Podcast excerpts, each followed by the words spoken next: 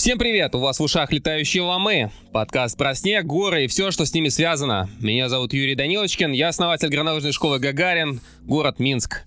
В прошлом профессиональный спортсмен и участник двух Олимпийских игр. Сегодня у меня в гостях мой давний друг Виктор Поленковский. В прошлом профессиональный спортсмен, так же как и я.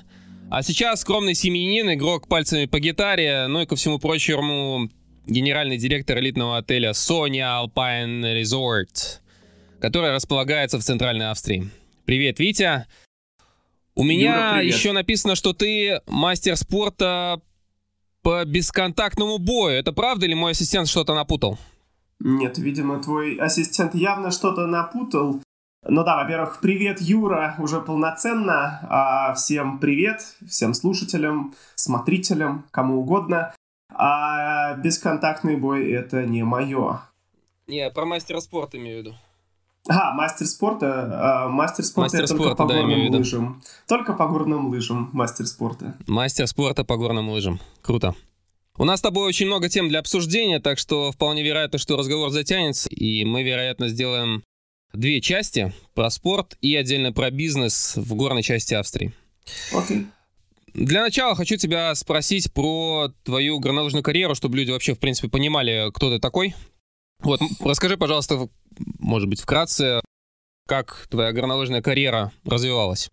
Ну, э, горнолыжная карьера когда-то давно начиналась с того, что всей семьей катались на лыжах, э, катались в Альпах, в Австрии, в Швейцарии. Ну и как-то оно так недурно получалось. Как-то вот э, и отец у меня мастер спорта, в общем-то, по этому делу, по горным лыжам. И дядька, и мама когда-то давно соревновалась. Ну и, в общем-то, по сути, было написано на роду, что я буду профессионально заниматься этим делом, ну или как минимум неплохо кататься. Было решено попробовать себя на каких-то местных соревнованиях в Московской области.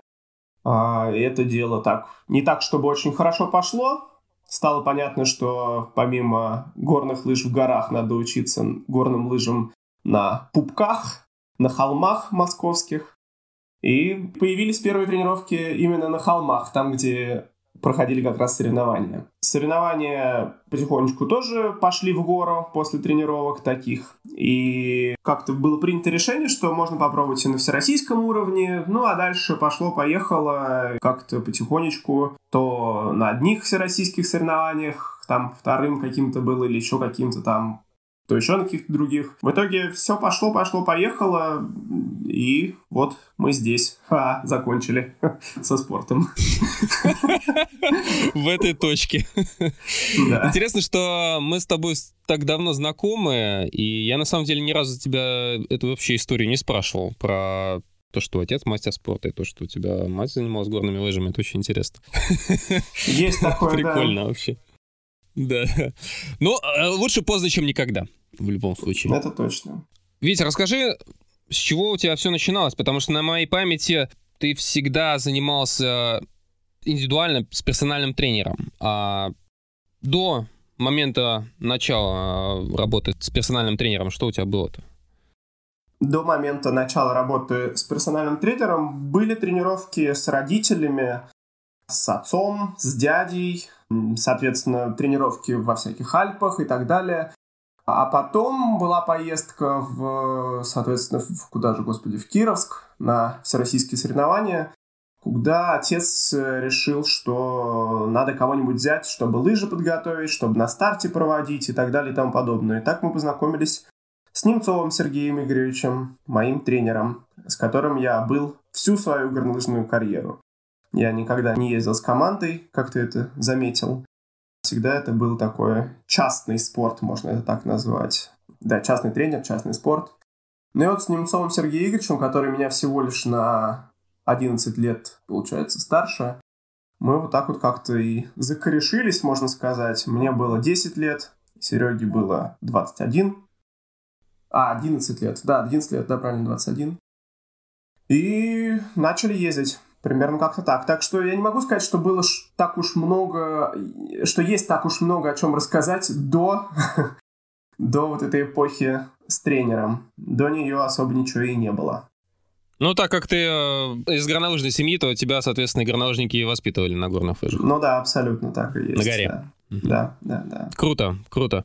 Но так как мы уже начали говорить про персонального тренера, вот еще раз скажу, что на моей памяти чуть ли ты, наверное, не единственный был, ну, из тех людей, у кого был персональный тренер вот в наше время.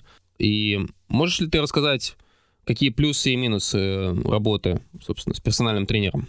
Ну, если от личности абстрагироваться.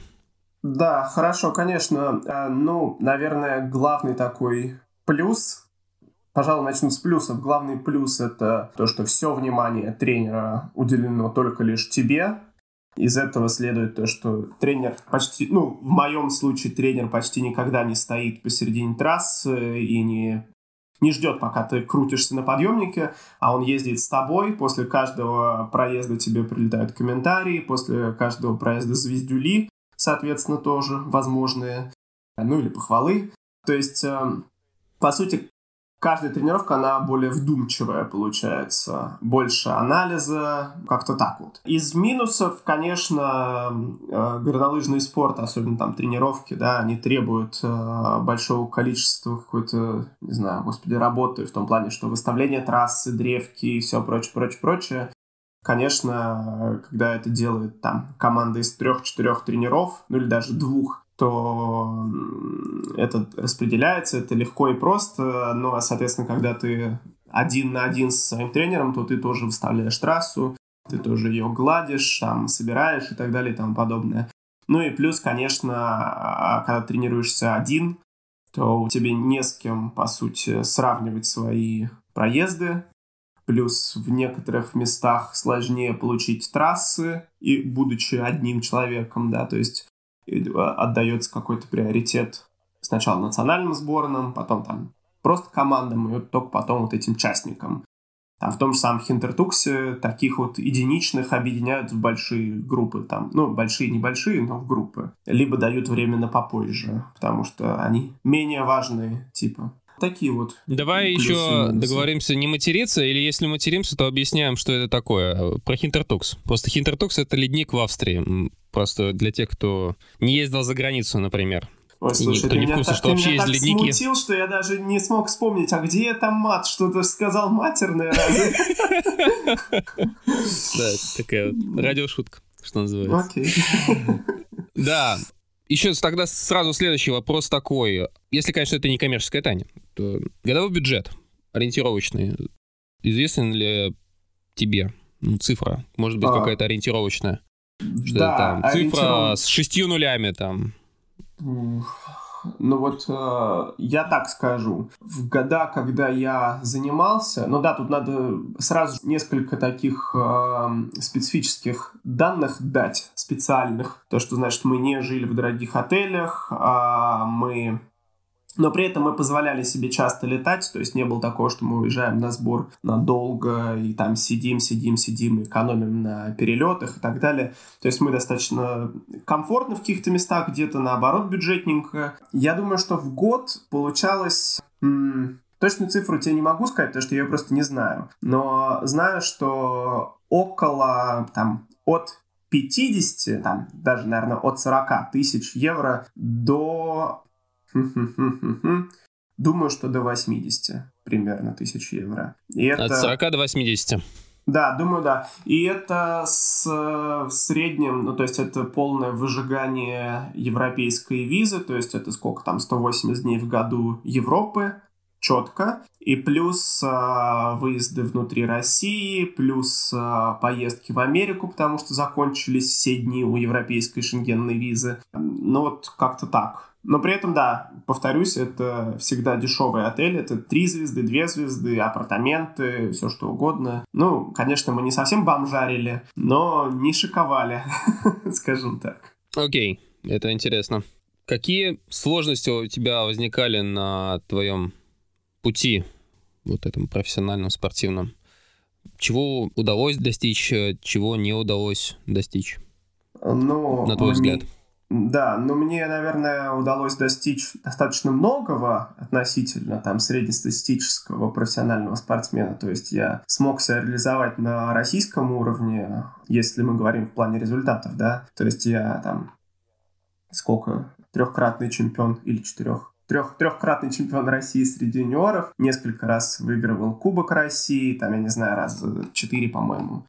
И там в год перед Сочи у меня были пятые очки ФИС в стране. Ну, пожалуй, это вот такие мои, такая маленькая сруб моих результатов. Ну, там некоторые удачные заграничные старты, но не Кубок Европы, а просто ФИС или СИТ или еще какая-то ерунда. Ну, пожалуй, как-то так. Ну и плюс попадание в, в тысячу или нет, наверное, даже в какую тысячу, наверное, где-то человек в 500 я, или в 400, или в 300, не помню уже сейчас. Но в топ-300, наверное, или 400 человек я попадал по своим очкам, по фис очкам.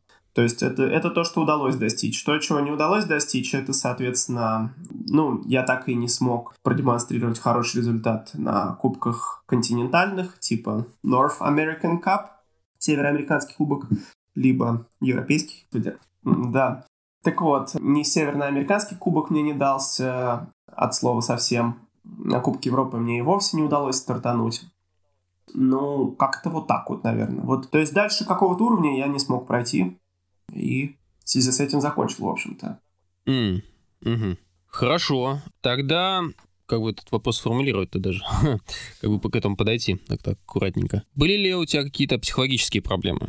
Мы с тобой заранее, я такую небольшую тайну раскрою по строению этого подкаста, то, что я сперва проговариваю темы с моими гостями. Вот, и одна из тем — это психология в спорте, которую я хочу обсудить с э, Виктором. И ты написал, что ты работал с психологом. Да. Для чего, как? Расскажи, пожалуйста. Да, была работа с психологом. Я работал Нельзя сказать, что я точно знал, над чем именно я буду работать. Но просто есть такой, да, феномен, который, с которым все мы знакомы, ну или большинство из нас знакомы, то, что на соревнованиях мы почти никогда не показываем такой же результат, какой мы показываем на тренировках. То есть это, ну даже не то, что результат, да, это ты смотришь видеозаписи одного и другого и понимаешь, то, что вот это вот это бог горнолыжного спорта, а вот это лох горнолыжного спорта. И ну, и во многом я достаточно точно уверен, что это было связано с некоторыми психологическими какими-то слабостями моего мозга, моими психологическими слабостями. Я пытался с психологом вот именно что прокачать свое такое вот э, бессознательное состояние, потому что когда человек входит в состояние стресса, вот у него открывается это бессознательное как раз, чтобы оно было, что, во-первых, его было меньше, и что, во-вторых, если оно уж и приходит, то как бы я выдавал тот же самый уровень. А, примерно как-то так. И работал психологом с я уже сейчас не вспомню имени, но не столь важным. В Санкт-Петербурге, к слову, и к нему я несколько раз летал. Он ко мне пару раз летал. Занимались по скайпу иногда. Ну и вроде как пытались чего-то сделать. Ну, не знаю, насколько это помогло. Для себя вот, я, я для себя вообще как бы всю эту психологию и спорт определил вот так вот примерно. Вот сейчас расскажу. Психология это, наверное, там, не знаю, процентов 10 от э, успеха. То есть там 40% это там, не знаю, техника, там 30 напор, неважно. Но вот на психологии я уделил бы, может быть, процентов 10. Но это такие 10%, без которых, э, или которые, если у тебя слабые, без которых ты не сможешь продемонстрировать свои оставшиеся 90 такая вот как бы такая вот загвоздка, скажем так. А... Согласен. Благо у меня такой проблемы не было, поэтому я не работал психологом. Ну, видишь, я сам просто по себе такой очень сильно супер спокойный человек, поэтому я мог спокойно Китсбель проехать и вообще не почесаться даже. Точнее, почесаться, подышать ну, в конце. Вот, а у меня очень сильно разнились результаты. У кого сильно разнились?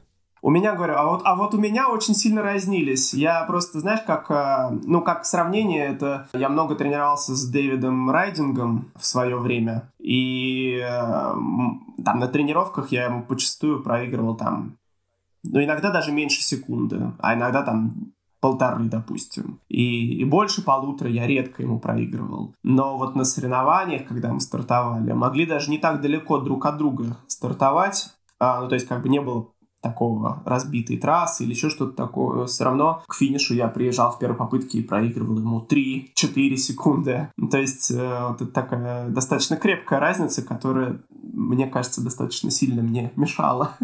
Угу. Вот, кстати, про взаимодействие с другими спортсменами можешь рассказать еще, э, может быть, про Сашу Хорошева, Пашу Трихичева, если ты его застал? Ох, Как, слушай, э, как, как тебе удавалось, вот, может быть, взаимодействие с какими-то бондами горнолыжного спорта, не знаю, может, с Марселем Хиршером там. Я, например, с Бенни Райхом просто разок катался в Цермате на леднике, Да. когда тренировался. Но я достаточно много с кем а, тренировался, так как я уже сказал, да, такой одиночный спортсмен, он а, вынужден будет всегда с кем-то тренироваться, объединяться в основном. Иногда нам везло с партнерами и с- со спарринг-партнерами, и в, в таких случаях это, ну, вот, как я уже сказал, был Дэвид Райдинг. Часто мы тренировались с сильными девочками с канадской а, команды, а, с а, Марлис Шильд, если кто-то еще помнит это имя. С Тедом Лигити я как-то, даже не как-то, а много тренировал гигант. Хоть и гигант не был моей сильной стороной, но все равно тренировали. Ну, как-то так. Ну, конечно, да, я зн- знаком, близко знаком с Саньком Хорошиловым, там, с Пашей Трихичевым, тоже знаком в меньшей степени. Но как-то мы жили с ним в одной комнате, когда я э, присоединялся к сборам сборной команды Российской Федерации. Но я, я вообще не, не так много могу сказать про Паш Трихичева. Я больше, конечно, и хорошо знаком с Саньком Хорошиловым. Это там мой бро, можно сказать, э, большой-большой друг. Интересный факт. Я, например, Санька Хорошилова ставил на виндсерфинг. Е,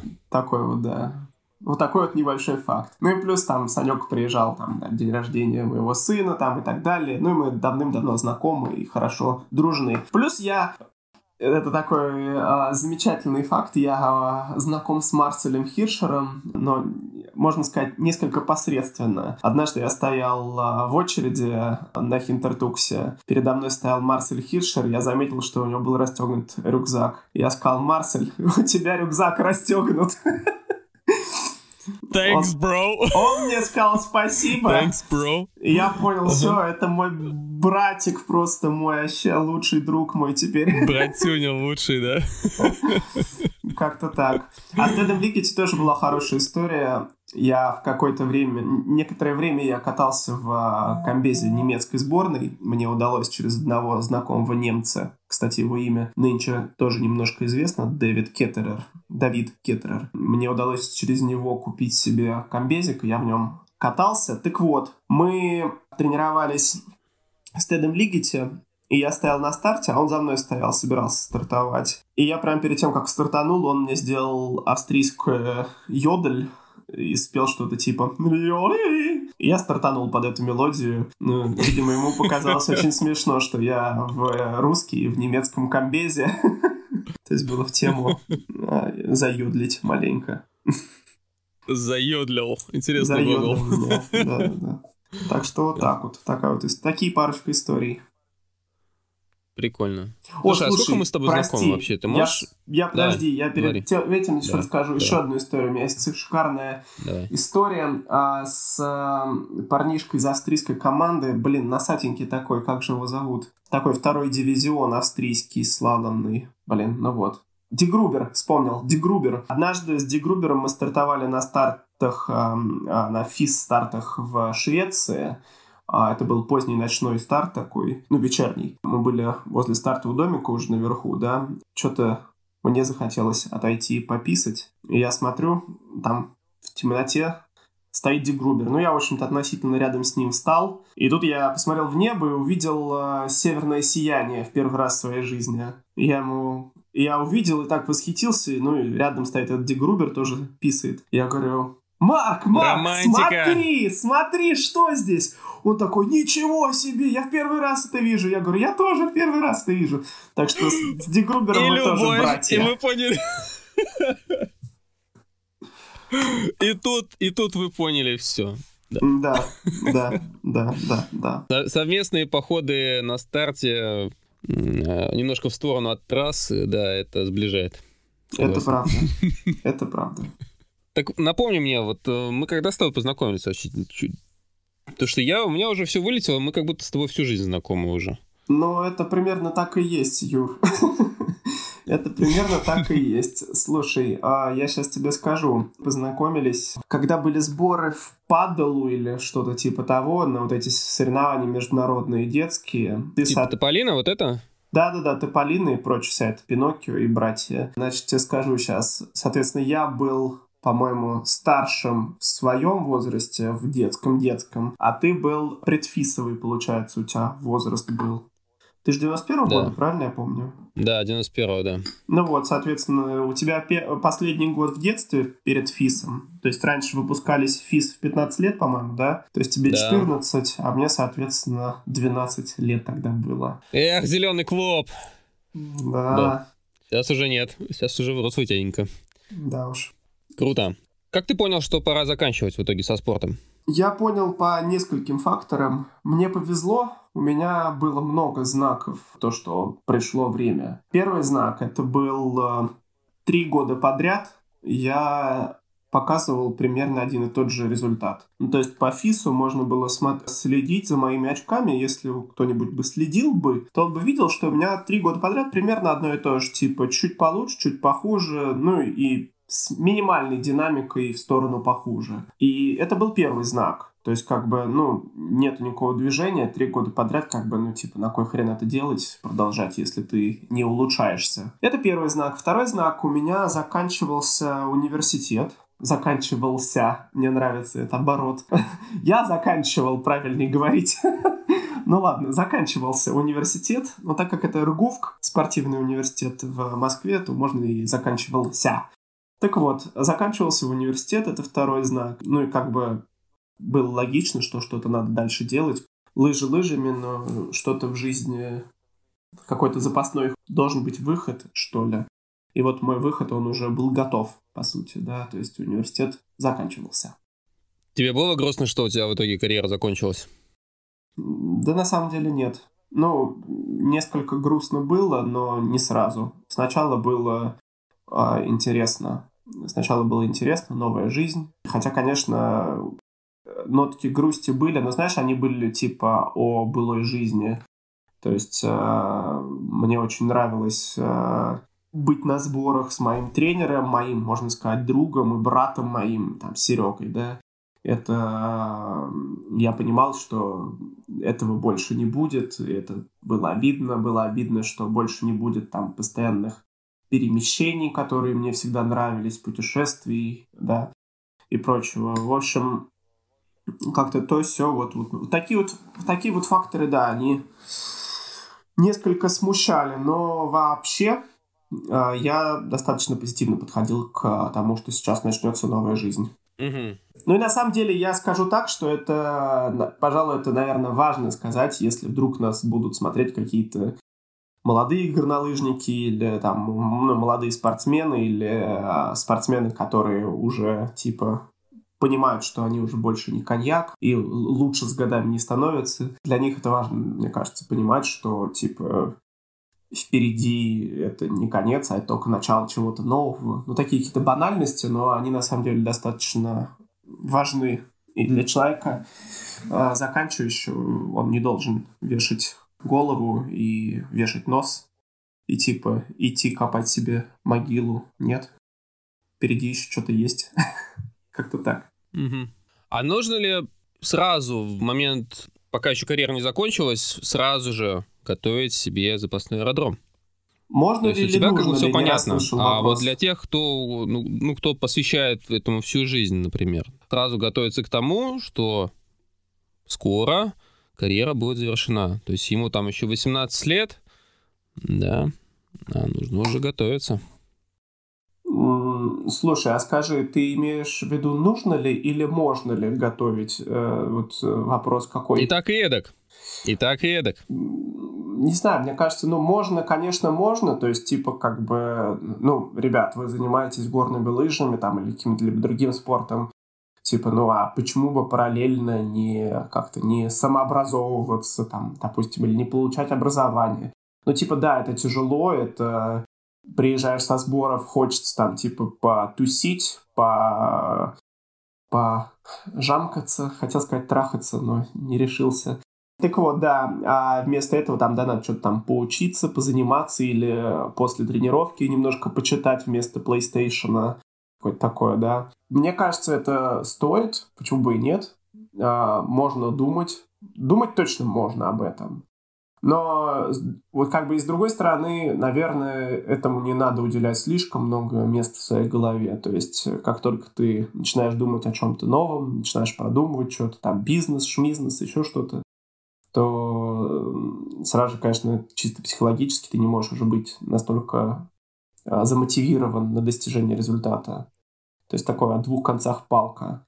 Но при этом, наверное, надо просто себе объективно отдавать отчет, объективно смотреть на себя, на свою карьеру и эм, анализировать, что ты делаешь, как у тебя это получается, имеет ли это какой-то все еще смысл. Ну и когда оно уже подходит ближе к тому, что нет, не имеет, тогда уже, да, по-хорошему надо что-то подготовить, какой-то аэродром, подстелить соломку, так сказать. План Б. Угу. Ну да, ну да. А как горные лыжи повлияли на тебя вот в итоге? Ты можешь э, сейчас уже, оглядываясь назад, сказать, что вот горные лыжи мне дали да, могу сказать, повлияли, а горные лыжи повлияли вообще на самом деле. Ну, конечно, это огроменный пласт моей жизни, который меня сделал именно таким, какой я есть. Это и не только сами горные лыжи, и не только это соревнования, это во многом еще там путешествия по миру, а, знакомство с людьми, бла-бла-бла-бла-бла. То есть э, человек никогда не сможет получить такой широкий кругозор, не путешествуя, не общаясь. Ну и в том числе, конечно, это и горнолыжная всякая тема, и спортивная вся эта тема с тем, что это соревновательный дух, это стремление, там, не знаю, перебарывание, э, да. Ну да, окей, пусть будет перебарывание себя. Борьба с собой. Это, это все очень ценно. Соревновательный дух очень ценен, я считаю. Ну, мне кажется, это такие важные какие-то жизненные качества, которые можно получить, ну, не только благодаря спорту, но благодаря спорту ты их прокачиваешь очень хорошо. Так что да, это очень много дает горнолыжный спорт. Очень много дает любой спорт, наверное. Особенно спорт, который связан с постоянными перемещениями, нахождением да, в да. самом центре цивилизации, в горах, в Альпах. Да, да, конечно, так и есть. Окей, и в итоге ты сейчас, я сделал ремарочку, можно ли тебя об этом спросить еще, что ты живешь в Австрии на уже постоянной основе, правильно? Да, так и есть, так и есть. Ну, естественно, Уже... чтобы управлять а, отелем, нужно жить как минимум поблизости от отеля. Да. Да, чтобы держать руку на пульсе. И как в итоге далась тебе вот эта перестройка на новый лад, на новые рельсы, на новую жизнь в Австрии? То есть раньше ты там в Москве появлялся, там регулярно, да, летал. А сейчас тебе нужно без отрыва от процесса, по сути, находиться в отеле и управлять им. Как тебе вот этот момент перехода дался? Как ты начал вот эту новую жизнь свою?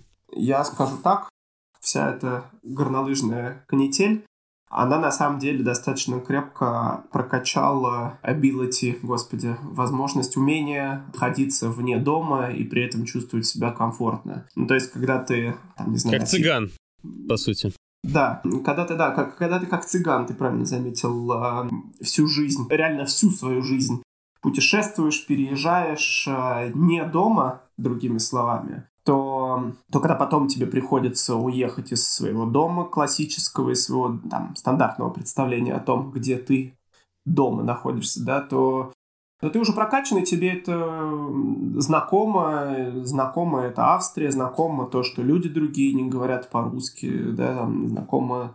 Ну, ты, ты готов, одним словом. Ты знаешь, что мир может быть разным, что... То есть никаких сюрпризов особо нету в новой жизни. Ну и, соответственно, вот у меня таких вот никаких сюрпризов особо не было.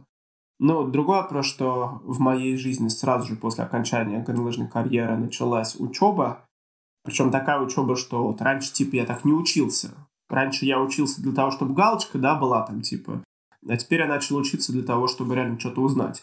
Вот это уже совсем другая история, да, то есть к этому надо было немножко привыкнуть. А вот сам по себе переезд, это, да, на самом деле достаточно просто было. При этом надо заметить, что я не знаю немецкого, я не знал немецкого языка в достаточной э, степени, чтобы, ну, даже чтобы постоянно, там, не знаю, с кассиршами общаться на минимальном, окей, с кассиршами я мог общаться, но вот типа там в баре, если бы я кого-нибудь встретил бы, то мне бы, я бы спросил бы uh, Can we speak English? Uh, перед тем, как начать общение, потому что немецкий был для меня некомфортный Deutsch bisschen. Да, так. Deutsch bisschen. Да, да, да, Deutsch. Ага. На этом же уровне сейчас все так и осталось, да, с немецким. А, хорошо. Я немножко еще назад забыл тебя такой вопрос спросить. Скучаешь ли ты по вот этим спортивным временам? Может быть, вот у меня лично, да, мне до сих пор горные лыжи снятся, да, потому что мне их реально не хватает, потому что раньше там круглогодично ими занимался, по сути, летом находясь на ледниках, осенью в Друскинкае, зимой, естественно, в Альпах постоянно. И на этом фоне у меня немножко мозг так повернут в ту сторону, естественно, и немножко он недоумевает из-за того, что, типа, офигеть, что ты вообще на этой равнине делаешь? Давай в город прись. Вот тебе сон, давай. Ты катаешься, скучай, зараза. А, я думаю, есть ли у тебя такая тема? Ну, ты понятно, что в горах живешь, конечно. Но, естественно, я корректирую вопрос именно в том плане, что, может быть, есть какой-то зуд участвовать в любительских соревнованиях или приехать как-нибудь на тренировочку, побомбить слаломок, покрушить вешки? Что-нибудь такое, может быть? Ну, отвечаю на твой вопрос. Значит, а, я тебе так скажу. Вот первые, наверное, года два у меня зуда не было вообще. Ну, то есть, прям супер минимально.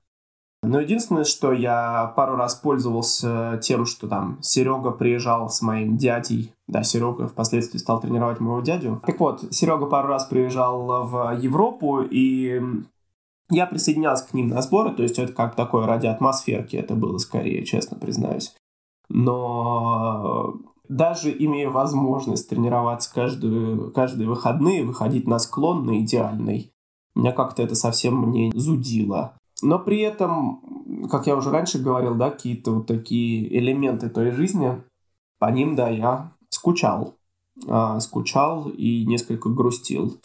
Но опять-таки отвлекался всегда на то, что вот новая жизнь, ну и как бы и в новой жизни в этой, да, и как уже раньше, как я уже сказал, была учеба, в которой я был очень сильно увлечен, и у меня особо не было времени а, долго раздумывать над тем, что было раньше. Я просто что-то новое открывал. Но легкие скучания были, конечно. Сейчас, наверное, даже в большей степени. То есть два года назад я без тренировок, без нифига решил испортить свои очки, которые у меня оставались, сгорающие потихонечку, фисовские, да, фис-очки. И я выступил на не так, чтобы очень любимой горе, то есть Учитывая то, что я здесь сейчас всегда живу, я могу выбрать, где мне стартануть и в какое время. Но тут у меня просто меня клюнул в жопу петух. Я увидел, что, ой, ничего себе, в соседней деревне проходит физ. И я туда решил поехать и стартануть. И это был, конечно, полный провал. Я, имея когда-то 30 очков, там, или 27 даже очков, я проехал, по-моему, типа на 90. Но я был совсем не в форме, не тренировался и вообще такой вялый чувак. Потом на следующий год э, меня еще раз клюнул петух в жопу. Это вот в том году было. Я позвонил дяде, сказал, Виктор, оплатите мне срочно фисачки, пожалуйста, перечислю на Сбер мне срочно надо стартануть. Он такой, ну ты уверен, что тебе надо? Я говорю, да, хочу, хочу, хочу. Ну и стартанул еще раз, типа там уже типа на 100 очков или на 110 аж. Но знаешь, а, но при этом следует отметить, что вот вроде как результат был, мягко говоря, говно, но при этом я получал удовольствие. Это прям было реально кайфово. То есть э, Вроде оно и не крутилось в голове, что я поэтому скучаю, но когда оно произошло, это было очень приятно. Это прямо было прямо супер. Так вот я тебе скажу, вот. Но это еще, получается, ты без тренировок все это делал, естественно, да? То есть ты просто пришел, втягнулся в лыжи и поехал? Да, да, да, да, да. Именно так. Я, типа, знаешь, два года я не точил себе лыжи, потому что я особо не катался, а если я катался, то я ставил жену на лыжи. И, э, и я, да, я такой, о, надо бы поточить лыжи. Пошел в магазин, купил себе напильник и уголок. Окей, поточили лыжи. Потому что, типа, завтра старт такой сначала подумал мазь, такой думаю, не, ну господи, ну что это вообще такое, мазь? Я же слаломист, главная мазь у меня в жопе. И, и вышел на старт. Это было очень двусмысленно. Вышел, вышел на старт э, с одной парой лыж, не брал даже вторую, нифига. То есть, э, да, супер. А нахрена нужна, да? Ну и, и было плюс еще немножко тепло. Я стартовал там номером каким-то сороковым. Эти уроды пустили сначала девочек по трассе, потом мальчиков по той же трассе. Трасса была уже на мой вкус раскузнечена к хренам. Э, все это было просто ужасно, но мне было очень приятно все-таки ехать. Да, я не тренировался, я не тренировался вообще, типа, я в тот год я, наверное, 10 раз стоял на лыжах, и все эти 10 раз я ездил в плуге за женой, комментируя, что ей надо исправить, что подправить и так далее. Выступал личным тренером своей жены. Можно так в биографии записать. Да, да, да, да. Окей, хорошо. Тогда поехали дальше. Это все очень грустно, нам нужно немножко повеселее, чтобы было. Давай. Да, в итоге, в итоге ты стал управляющим отелем в Австрии. Я не знаю ни одного управляющего русского в Австрии. Ты, наверное, будешь единственным у меня. Ну и слава богу. Слава богу, что ты у меня есть в друзьях, в списке друзей. Расскажи, пожалуйста, про свой отель. Что это такое вообще? Что это за предприятие? На самом деле достаточно все просто и скромненько. Это 32 комнаты. По отельным стандартам это достаточно маленький отель. Комнаты трех типов, соответственно. Junior сьюты, а, полулюкс, если на русском говорить, апартаменты и большие апартаменты. Это четырехзвездочный отель. Находится он между Целямзе и Капруном. В общем-то, и к тому и к другому его можно отнести. Современный отель, построенный э, в 2015, получается, году. И с тех пор он управлялся три года архитектором и женой архитектора. И вот после этого им начал управлять я. Отель симпатичный, современный. На верхнем этаже у нас даже есть бассейн и спа-комплекс, и там две сауны, хамам, то есть все 50 ну, в общем, хор- очень хороший, современный, классный отель с крутыми материалами, деревом, стеклом и всем, что мы любим. А пожрать, то бишь покушать у вас там можно? Да, мы круглогодично сервируем завтрак. И тут такая небольшая маленькая звездочка, пометка на, на наше нынешнее время, когда мы сейчас от него отказались. Для того, чтобы сократить став и для того, чтобы не геморроиться со всеми этими мерами ковидовскими. Но вообще, да, завтрак круглогодично, всегда включен. И ужин только, только зимой. Обеды мы не предлагаем. А ужин только зимой, потому что он не востребован летом. И э, держать для этого персонала это бессмысленно. Окей. Насколько я помню, ты же не сразу просто такой с ноги пришел в отель, вышиб дверь и сказал, я тут босс теперь. Насколько я помню, ты там еще работал просто обычным сотрудником, типа администратором или на кухне помогал, правильно? Да, на самом деле почти что не ошибаешься. Сначала я один, по-моему, год я приезжал летом, когда не было сборов и помогал просто всякими различными методами, там в том числе убирался со столов, убирался в комнатах, мыл туалеты, все, чем мог, всячески помогал, таскал чемоданы и прочее, потому что у нас такая специфика, то, что у нас есть летний сезон, который супер забитый арабами.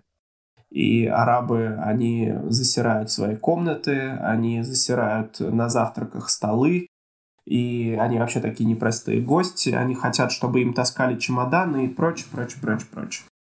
И в связи с этим я просто приезжал, значит, одним летом я приехал помочь. Потом, во время моего обучения на отельного менеджера, я еще одним летом приезжал, как на практику, можно сказать, но на самом деле а, тоже ради такой же позиции, тоже all-rounder это называется, то есть человек, который а, такая идеальная Разнорабочий. Пробка. Ну да, идеальная пробка попадает языке. в любое горлышко, mm-hmm. каждой жопе затычка, другими словами. Все у тебя туда скатывается. Да, такая, я все еще молод, юн. В голове сплошные жопы. Да, да. Да, да. А, так вот, да, и ну вот как-то вот такие вот получалось у нас два сезона я вот так поработал, поработал. Да, так что да, я, я просто я не хочу тебе сразу же все рассказывать, я так позволю тебе дальше расспрашивать, а я буду потихонечку выдавать информацию. Дозировано. А, понятно. Какая вообще специфика ведения бизнеса в Австрии? Может, там взятки нужно давать каким-то местным проверяльщикам? Австрия, quality, hotel, э, надзор? Смотри, специфика такая. Значит, это, наверное, свойственно всей Европе, но в Австрии в очень такой особой мощности, особой мере очень большой процент а, костов отеля – это персонал. То есть э, затрат отеля — это персонал.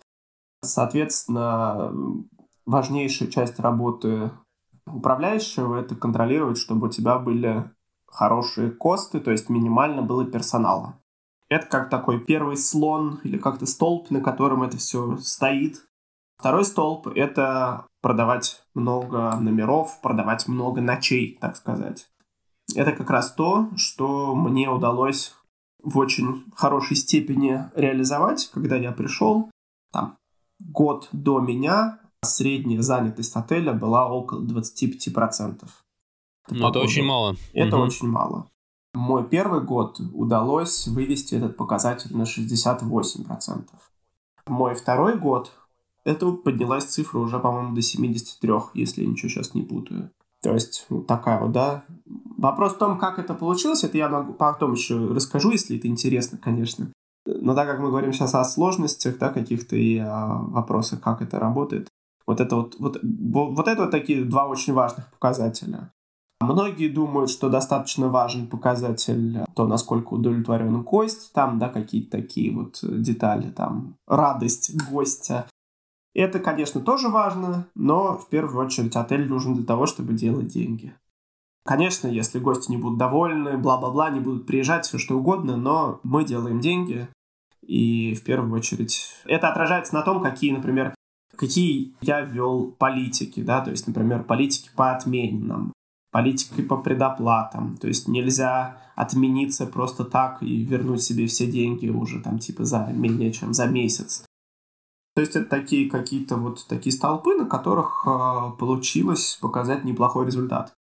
Лично моя сложность была еще связана с, как я уже ранее заметил, с 5 декабрем 2017 года.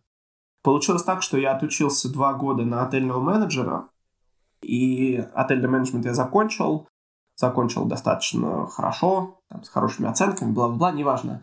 И после этого я планировал поработать а, пару месяцев, ну, не, не пару месяцев, пардон, год, пару лет, вот так скорее, где-нибудь в сетевом отеле, чтобы, соответственно, познакомиться с тем, как это должно работать, потому что сетевой отель — это, по сути, образец того, как должно все быть. То есть у них четкие всегда там правила, четкие всякие бумажки, да, эти, как называются, чек-листы, да. И я это планировал это сделать, но тут произошел некоторый конфуз. Произошла ссора хозяина отеля, соответственно, моего отца, и управляющих, то есть а, архитектора и его жены. С его женой, архитектором, ссорился отец, и я тоже был там. Произошло это все потому, что отель не показывал а, никакого профита в первые три года существования своего. И более того, не то, что не показывал, не давал профита, не давал прибыли, он а, не демонстрировал никакой динамики. Как сказали бы пропагандисты, была отрицательная динамика роста. Ну, то есть он типа как бы плавал, не покрывая свою амортизацию, если быть точнее. Как а, в проруби плавал. Да, да, да, да, да, примерно так. И, э, в общем-то, с примерно вот с этой информацией, то, что я сейчас рассказал, мы пришли с цифрами на руках, мы пришли и начали разговаривать с управляющими и предлож... предлагать свои решения. Одним из решений было, что я на себя возьму маркетинг. Типа, они продолжат управлять все как положено, а я просто возьму сам маркетинг, там, инстаграмчик, бла-бла-бла, Google AdWords и, и прочее. Ну, они, они, в общем-то, удивились, сказали, а, а что а чё, у нас что-то, разве что-то плохо у нас? Ну, тут мы как бы так показали наши цифры, сказали, вот, ну вот, разве это хорошо? То, что отель не отбивает свою амортизацию. Ну и как-то вот так все завертелось, и, в общем-то, по сути, на эмоциях они решили уйти. Уйти не просто так, а уйти одним днем. То есть этот разговор проходил 4 числа, и уже 4 числа вечером они объявили, что 5 числа никто не выйдет на работу. Идите в жопу. Опять жопа. Идите в жопу. Виктор, если ты такой умный, приходи и начинай управлять. Ну, это так, немножко упрощенно, но примерно так оно и было. Ну вот и 5 числа я приехал все еще с не максимальным уровнем немецкого языка. Следует отметить, что последние там два месяца после окончания учебы и перед тем, как начать управлять отелем, я вот учил немецкий как раз. Готовился, так сказать, к этому моменту. И это 5 числа я приехал утром, и у меня был первый разговор с моим новым персоналом. И так как предыдущие управляющие хотели в максимальной степени поднасрать, они ушли одним днем, не оставив мне ни пароли от компьютеров, ни пароли от сейфов, ничего, ничего, ничего, ничего вообще. И учитывая мой предыдущий опыт, а мой предыдущий опыт был мыть сортиры, убираться со столов, убираться в комнатах и носить чемоданы, это было достаточно, как здесь у нас говорят, прыжком в холодную воду. Вот так вот, вот такая вот небольшая история. Интересно. Были ли у тебя какие-то проблемы еще с соседями, может быть, или с конкурентами? А, да, ты прям актуальный вопрос, я смотрю, спрашиваешь, э, потому что, да, с проблемы некоторые были.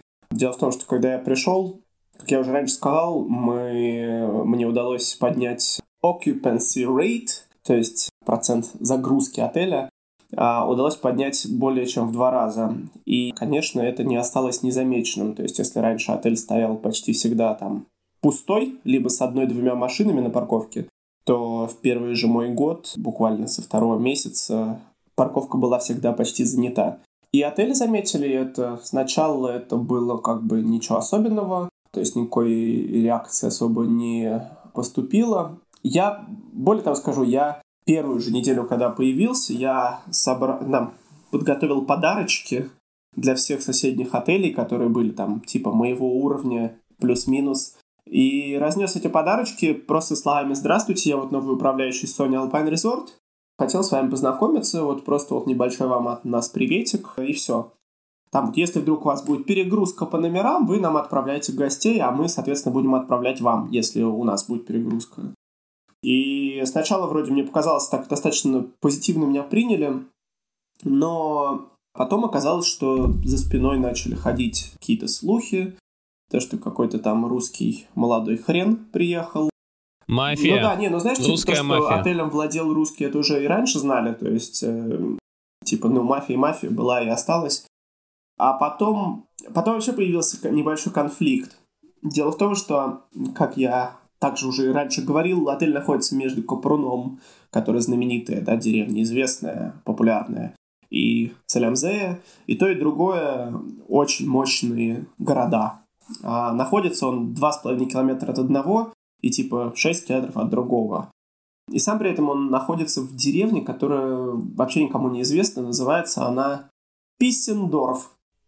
Да, действительно, Писсендорф. Окей. А, Писькина деревня. Дорф — это деревня, к слову, да, если кто не в курсе. Так вот, это Писсендорф, он никому не известен, он не туристический город в очень туристическом регионе. Не туристическая деревня.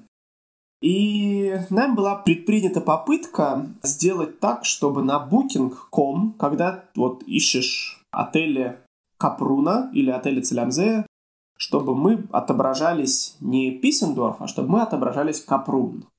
Ну, то есть это такой достаточно хитрый способ, чтобы тебя увидели, да, чтобы увидели твои новые дешевые цены. Ну и сначала наш competition, так сказать, наш соревнование, наши, господи, конкуренты не придали, наверное, этому никакого большого значения, но вот когда вот эти цифры, они поперли, и они заметили то, что вот нелегально отель Sony Alpine Resort находится в Капруне. Нифига он не Капрун. А он э, Писсендорф, типа, букинг, что вы устроили? Так это как-то по налогам отражается, что ли? Или просто это типа конкурент э, неправильно, некрасиво с точки зрения конкуренции писать? Нет, ну типа, ты, ну, ну это, это... Какая разница, кто что да, пишет, да, на заборе тоже бы, написано. Это, это, это важно только для одного. Это важно, что ты ищешь в букинге, ты вбиваешь Целямзель, ты вбиваешь Капрун, но ты не вбиваешь Писсендорф никогда. Ты вбиваешь Капрун, и тебя там огроменный такой список, да, отелей, которые в Капруне. После этих отелей в Капруне у тебя отображается, а вот еще рядышком есть еще какой-то там обосранный Писсендорф. И вот в этом обосранном Писсендорфе на первом месте стоит Sonny Alpine Resort. Мы лучшие в Писсендорфе. Но что это такое, этот Писсендорф, кому он нахрен нужен? Не ну, так да, круто, да, не, так luxury, не да? Не так luxury, а но это никому не известно и непонятно Голос вообще, сорвался. где это, типа, ну да, написано 3 километра от Капруна, от центра.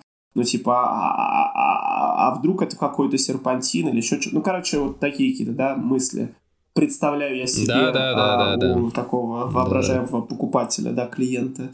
Ну и вот мы, соответственно, провернули с букингом, мы сказали, букинг, хочешь, чтобы у нас было больше денег, а, соответственно, и у тебя комиссия будет больше? Ну и букинг такой, ну давай попробуем. Ну и букинг нас с легкой руки внес нас в список отелей Капруна. И, соответственно, мы стали там отображаться. Потекли горы людей. Это было логично, учитывая, что мы еще заодно еще и сильно сбросили цену, более чем в два раза в некоторых местах. Да, Демпинг, да, да. Мы очень значит. крепко подрезали, подрезали другие отели. И другие отели начали нам, в том числе, они как бы заявили, что типа вы делаете нехорошо, что так срезаете цены. Типа у нас тут свое комьюнити, у нас тут свои традиции, да, вот значит, что мы дешево не продаемся. А вы вот такие сволочи взяли да продаетесь дешево. Мы сказали, идите в жопу, это бизнес, идите нахрен. Ну и они на это несколько обиделись. Мы на- Рыночек порешал, да, типа? они на это А несколько обиделись, и как только И у них итоге? они это разглядели то, что мы теперь Капрун, они а, решили настучать в какую-то там государственную структурку, а эта государственная структурка, она обратилась в, в Booking и сказала, Booking, вы что там, вы в курсе, что тут отель-то не, не Капрун? По адресу прописки он не Капрун. Ну да, я прошу прощения, я тут несколько такой тоненькая ремарка. Дело в том, что отель находится в двух половиной километрах от центра Капруна, и при этом в двух, а, а, и при этом 2,7 километра от центра этого Писсендорфа. Но именно относится он к Писсендорфу, то есть э, это не то, что мы такие всех обманули, мы действительно ближе к Капруну, чем к этому Писсендорфу. Но адрес не изменишь. Вот, и это вот такая государственная структурка, она обратилась к букингу. Букинг в таких случаях ничего не может сделать. Типа, ну, если к нему обращается там что-то правительственное, то он говорит, типа, окей, схавали. Ну, и нас выкинули из этого капруна. Вот такой вот, вот тебе, пожалуйста, конфликт. Но клиентская база тоже есть. Э, Клиентская база уже не, есть, на что, она же деле- никуда не На самом деле, денется. ты знаешь, э, Или как? я вот заметил, что эта клиентская база, она не, не так принципиальна. Как, блин, это будет самое популярное выражение в этом э, подкасте. Как я уже раньше говорил, как я уже раньше говорил, да, как Мы я его так назовем потом. точно, да. Это будет другой подкаст просто. Как я уже раньше говорил, Истории про Главная задача снег это и горы. а, не радовать гостей, а зарабатывать деньги. И под этим я в том числе имел в виду, что вот эта вот клиентская база, она не настолько важна, насколько насколько важны просто гости. То есть, э, хоть мы уже и очень много людей пропустили через себя там, да, но вот все еще у нас нет такого, что постоянно все возвращаются каждый год. И я бы сказал, что процентов, а, наверное, среднегодично, ну, от 20 до 30, наверное, постоянных таких гостей. Когда я говорю постоянных, я имею в виду, я имею в виду даже не просто постоянных, которые повторяются, а тех, которые бронируют не через Booking, а через веб-сайт. Такая важная очень деталь, потому что через Booking ты отдаешь Booking 12%. А если через веб-сайт, то ты, соответственно, ничего не отдаешь никому. Соответственно, для меня важность гостя, который пришел ко мне через веб-сайт, против того, который пришел ко мне через веб-сайт, но уже в десятый раз, она, ну, примерно одно и то же. Ну, окей, приедет в одиннадцатый раз, хорошо, типа. Ну да, мы что-нибудь там небольшое подарим, это недорого всегда для отеля. Но важнее просто без букинга, пожалуйста. А все остальное уже мелочи.